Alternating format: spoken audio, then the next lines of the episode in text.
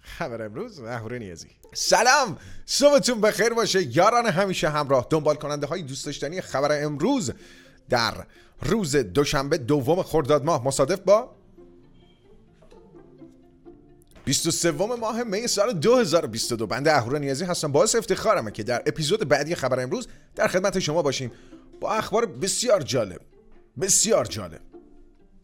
اخباری که امروز بهش میپردازیم. جیمیل دارین؟ نگران باشید.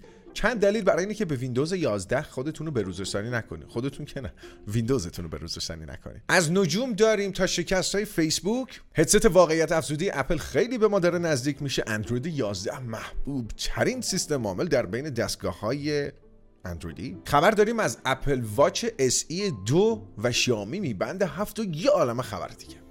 خوشحال میشم اول ویدیو رو لایک کنین، یا اگر در پادکست ما رو دنبال میکنید ویدیو رو لایک کنین. متشکرم. دقیقاً در چنین روزی تولد داریم. چه تولدی؟ بیست و سوم ماه می سال هزار و نهصد و هشت آقای جان باردین به دنیا آمد. ایشون شخصی بودند که ترانزیستور رو اختراع کردند و به خاطرش جایزه نوبل فیزیک رو هم برنده شدن. ترانزیستور هنوز که هنوزه در کامپیوتر، در شارژر، در هر آن چیزی که در تکنولوژی میبینید ترانزیستور کار آمده. حالا البته خیلی پیشرفته تر شده ها، ولی به هر حال دقیقاً در چنین روزی بیست و سوم ماه می هزار و نهصد و شصت یه فوتی داشتیم. آقای جوجز کلاود، ایشون فرانسوی بودن، مخترع لامپ نئون، همین لامپ‌های بسیار معروفی که در سراسر دنیا حضور داره. تاریخ اختراع این لامپ برمیگرده به هزار و نهصد و دو، کشور فرانسه. واژه نئون برگرفته از واژه نئوس به معنای گازه. ایشون برای اولین بار در سال هزار و نهصد و ده لامپ نئونی رو بعد از هشت سال ثبت اختراع تولید کرد در کارخانه خودش با نام کلاود نئون و مشتری ایشون کسی نبود جز مشتری‌های آمریکایی که این لامپو به ارزش بیست و چهار هزار دلار خریداری کردن. بیست و چهار هزار دلار. واو. دقیقاً در چنین روزی سال هزار و نهصد و سه، یعنی صد و نوزده سال پیش، دقیقاً صد و نوزده سال پیش برای اولین بار بین شهرهای بزرگ اروپا یعنی پاریس و روم ارتباط تلفنی برقرار شد. صد و نوزده سال پیش اولین ارتباط تلفنی، صد و نوزده سال بعدش جهان در چه وضعیتیه؟ خیلی خفنه. اینه در چنین روزی جذابه. اینه در چنین روزی جذابه. یس. این خبر برای برنامه نویسا خیلی جذابه. دقیقاً در چنین روزی سال هزار و نهصد و نود و چهار شرکت میکروسیستمز برنامه‌های جدید خودش یعنی جاوا و هات جاوا رو معرفی کرد. زبان برنامه نویسی که هنوز که هنوز بسیار طرفدار داره. و اما نرخ گوشی‌ها و وضعیت بازار موبایل در ایران. آیفون خدا حافظ. طبق آخرین اخبار مندرج شده در رسانه‌های خبری دیگه قرار نیست آیفونی وارد ایران بشه، البته به صورت رسمی. احتمال خیلی زیاد هنوز رجیستری مسافری باقی بمونه، ولی آن چیزی که مشخصه قیمت آیفون سر به فلک خواهد کشید، همونطوری که الان در مرز پنجاه میلیونه. اتفاق ناراحت کننده اینه که الان تو سایت ها که میرین شما دیگه پرو مکس دویست و پنجاه و شش نمیبینین. پرو ممکنه پیدا بکنین، مثلا تکنولایف پرو رو داره چهل خورده چهل و چهار میلیون تومان اگه اشتباه نکنم، ولی پرو مکس رو دیگه نمیبینین. دیجیکالا کلا موجود نداره سری پرو رو. آیفون سیزده معمولی داره، قیمتش وحشتناک بود. سیزده بیست و چهار تومن شد، الان سی و خورده میلیون تومنه. و این یک خبر ترسناکه. کلا همه چی در ایران خیلی ترسناک شده، خیلی اخبار ناراحت کنندن. این از قضیه آیفون. اما در مورد دیگر برندهای موبایل باید بگم که اکثرا قیمت‌ها ثابتن، یک کمی افزایشی داشتیم. مثلا ای پنجاه و دو اس دوازده هزار و چهارصد و هفتاد بود دیروز، الان شد دوازده هزار و هفتصد. ای پنجاه و سه ده هزار و هشتصد و نود و نه، پوکو اف نه هزار و سیصد، ردمی نوت یازده پنج هزار و چهارصد و بیست و نه، اس بیست و یک اف ای شانزده هزار و نهصد و نود قیمتش کاهش داشته، هجده میلیون بود اومده حدود هفده میلیون تومان. و اس بیست و دو اولترا هم چهل و چهار بود، همینطوری اومد پایین، الان مدتی روی چهل. و این شد از وضعیت متاسفانه بد. این بود وضعیت ترسناک و ناراحت کننده گوشی‌های موبایل. نه فقط گوشی موبایل الان وضعیت این چنینی داره، بلکه دیگر اقلام داخل بازار هم وضعیت ترسناکی دارن. خلاصه اقتصاد ایران سالیان ساله که رو به نابودیه. بریم سراغ اخبار اصلی. گوگل داریم، پس نگران باشید. تا به حال براتون پیش اومده وقتی وارد یک وبسایت برای اولین بار میخواین بشین، به جای رجیستری کردن پیشنهاد میده با اکانت گوگلتون وارد شین؟ این اتفاق برات افتاده؟ اگه آره، باید نگران باشید. یک محقق امنیتی با نام یوسف سامودا یک باگی رو از گوگل متوجه شده، دقیقاً مربوط به همین مرحله، چیزی که با نام اوآث شناخته میشه. O A U T H. بخشی از تایید هویت گوگل با نام Open Authorization. زمانی هستش که دقیقاً از این شیوه شما میخواید وارد یک وبسایت بشید، که البته برای سایت‌های دیگه این قضیه هست، برای آمازون، مایکروسافت، توییتر، هر اپل و خیلی سایت های دیگه با این طریق شما میتونید بهشون وارد بشین. ایشون تونستن از طریق یک باگی که داره به نام کاربری دسترسی پیدا بکنن و هر وبسایتی که از این طریق با اون نام کاربری گوگل به دیگر وبسایت ها متصل شده باشه رو به دست بیاره. نام کاربری، رمز عبور، داخل اون سایت چه کارهایی رو انجام دادید. ایشون این باگ رو به فیسبوک میده. فیسبوک بابت رفعش چهل و چهار هزار و ششصد و بیست و پنج دلار بهش پول میده. بعد از اینکه فیسبوک باهاش این مسئله رو حل میکنه، این میاد به گوگل پیام میده که گوگل تو شرکت مادری، تو اگر بیای این باگ رو رفع بکنی دیگر سایت ها مجبور نیستن دونه بدونه مثل فیسبوک مشکلشون رو حل بکنن. ولی هنوز گوگل جوابشو نداده. چند دلیل برای اینکه به ویندوز یازده به روز رسانی نکنید. ویندوز یازده آخرین دستاورد کمپانی مایکروسافت به تازگی عرضه شده، ولی خیلی باگ داره. درسته که خیلی ظاهرش تغییر کرده، ولی خیلی باگ داره. حالا من میگم، شما نظرتون رو بگید. مورد اول اینه که احتمالاً باید براش سیستم جدید تهیه کنید. چرا؟ به خاطر اینه که ویندوز ده رو سیستم‌های سی و دو بیتی ران میشد، اما ویندوز یازده فقط رو سیستم‌های شصت و چهار بیتی ران میشه. مورد اول. مورد دوم، تسکبار ویندوز ده بهتر بود. اون نوار وظیفه‌ای که پایین ویندوز ده بود از سمت چپ شروع میشد تا خدا میتونستی آیکون بچینی توش، کاملا قابل شخصی سازی بود. ویندوز یازده این شکلی نیست. اولا وسطه، خدا رو شکر قابل چپ چینی هست، چپ چینیش که بکنی مشکل لند میشه. اما موردی که داره مثلا کلندرش، نمیتونی بهش ایونت اضافه کنی. منو استارت ویندوز ده بهتر بود. ویندوز ده زمانی که توش اپلیکیشن جدیدی نصب می‌کردید، به عنوان اپ‌های اخیر نصب شده بهتون پیشنهاد میداد که استفاده بکنید. مثلا من هر دفعه ویندوز عوض می‌کردم، محصولات ادوبی رو نصب می‌کردم، سریع میتونستم رانش کنم. ویندوز یازده بهتون چنین قابلیتی نمیده. صرفاً با هوش مصنوعی بهتون پیشنهاد میده احتمالاً شما به این اپا نیاز دارید، که وقتی باهاش کار می‌کنی متوجه میشه خیلی عملکرد بهینه و هوشمندانه‌ای نداره. برای استفاده از ویندوز یازده شما باید حتماً وارد اکانت مایکروسافتتون بشین. چنین چیزی تو ویندوز ده وجود نداشت. برای خودت برو استفاده بکن. بعد ماها خیلی همون اینترنت نداریم، خیلی همون دردسر داریم، مثلا کسی اکانت مایکروسافت نداره، هزار مکافات. اینو در جریان باشید، ویندوز یازده بدون اکانت مایکروسافت نمیتونی واردش بشی. در مرحله آخر، عجله‌ای نیست برای آپدیت. فعلا سه سال دیگه ویندوز ده کاملا به روز رسانی میشه. تا اکتبر سال دو هزار و بیست و پنج به روز رسانیاشو دریافت میکنه. چه عجله‌ای دارین برای به روز رسانی و تغییر ویندوزتون؟ ادامه بدین، کیفشو ببرید. فیسبوک دیتینگ یک شکست بزرگ دیگر از آقای مارک زاکربرگ. زاکربرگ قطعاً براش ویدیو میسازم از سوتی هایی که در کل دوران مدیریتش داشته و اشتباهات و تصمیمات نادرستی که گرفته. خیلی خوب. داستان از این قراره که سال دو هزار و هجده فیسبوک در مبارزه با اپلیکیشن بامپل و تیندر که اپلیکیشن های دوستیابی بودن، اومد فیسبوک دیتینگ رو راه انداخت. یعنی در واقع زمانی که فیسبوک تو اوج خودش بود و شهرت بسیار وحشتناکی داشت. هدفش هم این بود که شما اپلیکیشن اکانت توش میسازین، با دیگر افراد در اطراف خودتون آشنا میشدید، دوست میشدید و اینجور موارد. داستان از اونجا به مشکل میخوره که تیم های اسپمر، تیم هایی که ربات سازن، وارد این نرم افزار شدن. شما به محضی که واردش میشدین، اگر آقا بودید خانمای خوشگل، اگر خانوم هستید آقایان جذاب می اومدن بهتون پیام میدادن سلام، حالت چطور، خوشگله، خوبی، بیا با هم بیشتر آشنا بشیم. تو هم جذب میشدی، به چه خوب، بریم دوست شیم. بعد میگفتن خب بیا تو واتساپ با هم صحبت بکنیم، اینجا سخت چت کردن، مثلا بتونیم ویدیو کال بدیم، وایس کال بدیم، شماره رد و بدل میشد. بعد تو میفهمیدی که ای این اصلا ربات سیستم سیستم فیشینگه. چطور این قضیه لو رفته؟ خب خیلی ساده است، تابلو راحت لو میره.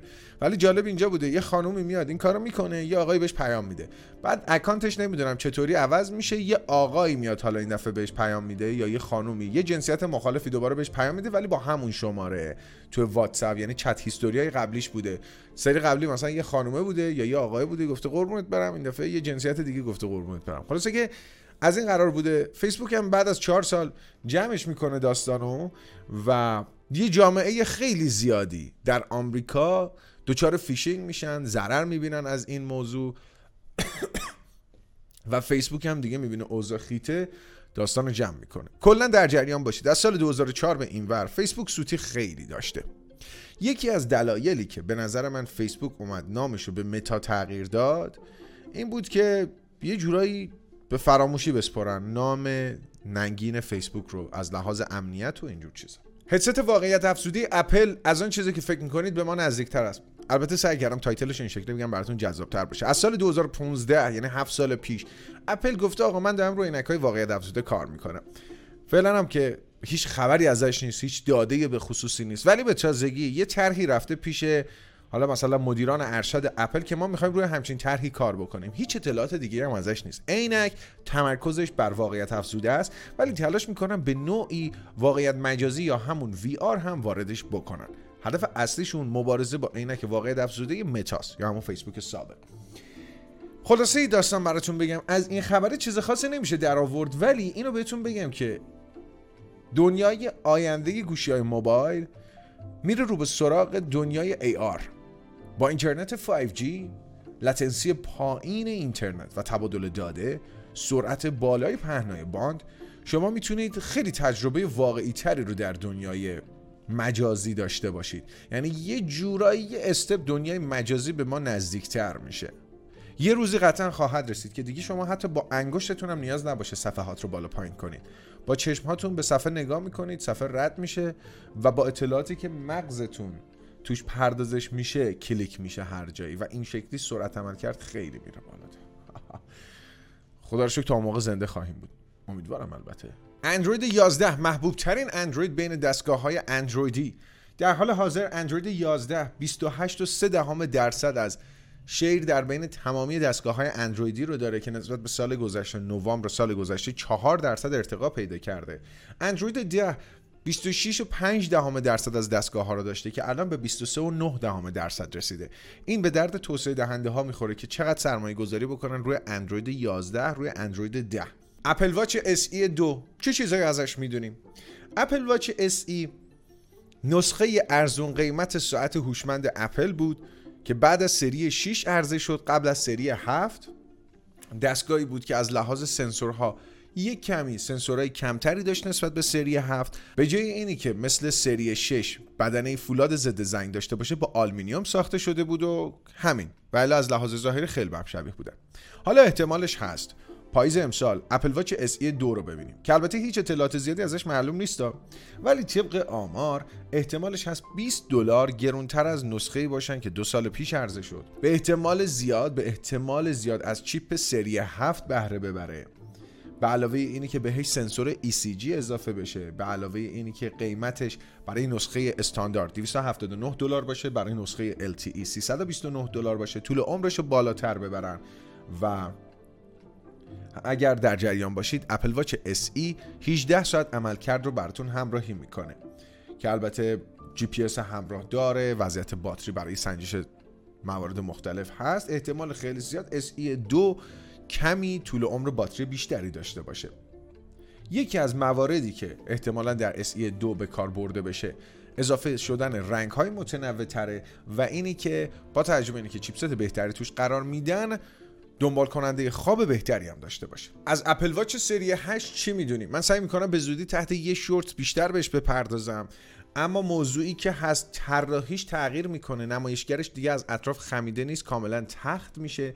چیپ جدیدتر احتمالاً قراره داخلش قرار بگیره، به علاوه اینی که سنسورهای جدید سلامتی توش قرار بگیره و یه شایعاتی هست از طریق در واقع به گفته بلومبرگ این که دارن روی یک کیس سخت هم کار میکنن، یعنی اپل واچی که خریداری میکنین همراه با کیس سخت باشه برای افرادی که ورزش‌های سنگین میکنن، کوهنوردی میکنن، ورزش‌های سخت میکنن که ممکنه ساعتشون صدمه ببینه. از سنسورهای سلامتی که بهش اضافه میشه سنجش دیابت میتونه باشه، دماسنج بدن میتونه باشه، دنبال کردن عمیق‌تر و بهتر خواب شما باشه و دیگر سنسورهای معمول سلامت مثل سنجش دقیق‌تر ضربان قلب یا فشار خون. تصاویری از آنر هفتاد و آنر هفتاد پرو معرفی شده. در جریان باشید که آنر همون هواوی ولی با خدمات گوگل.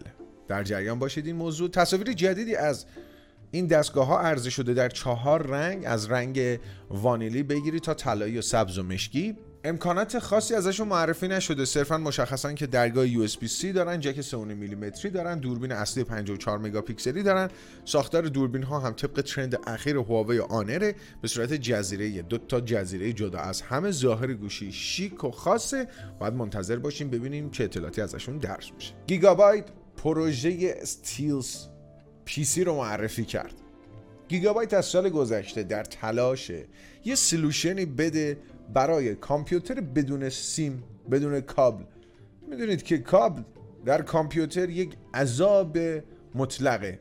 الان پشت مانیتور من یک جنگل کابله که اصلا یه چیز شلمشولبای ترسناکیه، فقط شما نمیبینینش، من میبینمش که چه ترسناکی.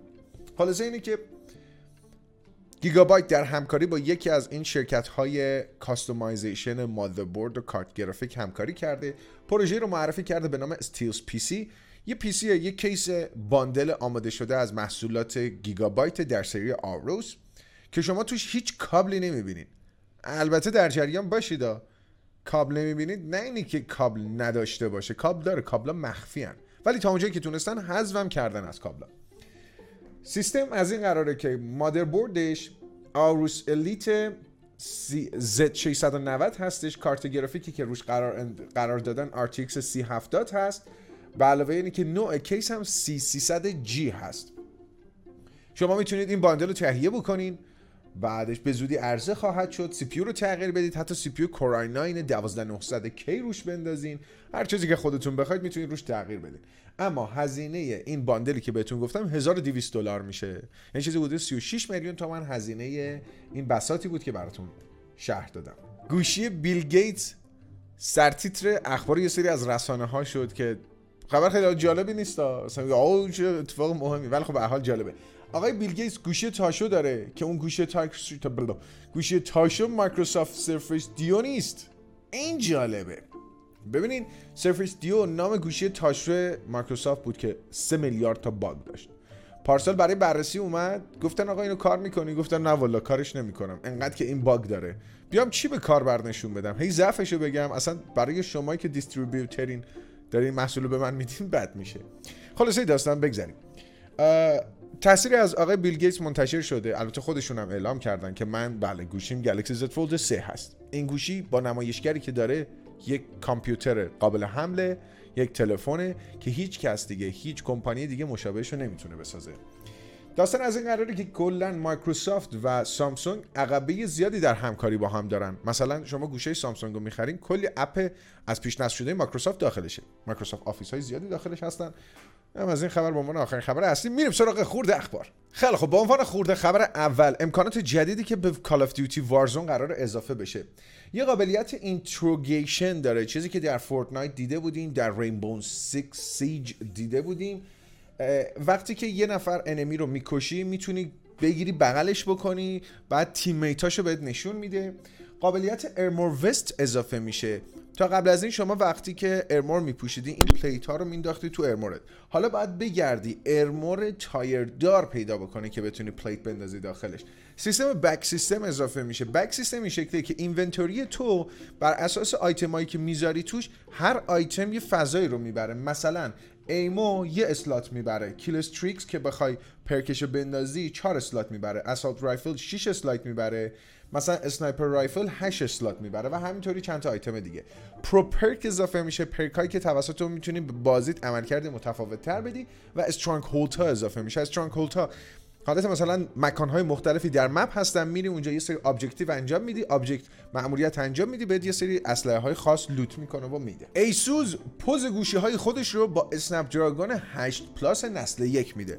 همین دیروز بود که اعلام کردیم، دو روز قبلش، یعنی حدود سه روزه که اسنپ جارگون چیپست جدیدش رو با نام اسنپ جارگون هشت پلاس نسل یک به عنوان آخرین چیپست پرچمدارش معرفی کرده و به تازگی ایسوس توییتی زده و داخل اون تیزری رو نشون داده که ایسوس آر او جی سری شش مجهز هست به چیپست اسنپ جارگون هشت پلاس نسل یک.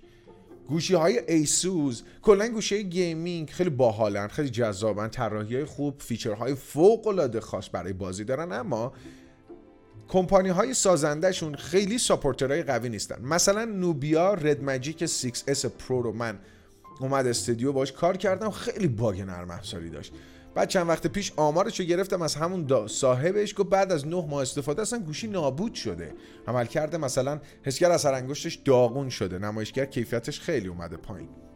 این مشکل رو دارن گوشی گیمینگ. یعنی مثلا اگر سامسونگ گوشی گیمینگ میساخت خیلی جالب میشد. راستی چرا سامسونگ گوشی گیمینگ نمیسازه؟ خیلی باحال میشد. تصاویر و تاریخ عرضه میبند هفت. میبند هفت دستبند ارزون قیمت هوشمند شیائومی که خیلی هم طرفدار داره. نسبت به نسخه قبلی احتمالا نمایشگرش بزرگتر شده باشه.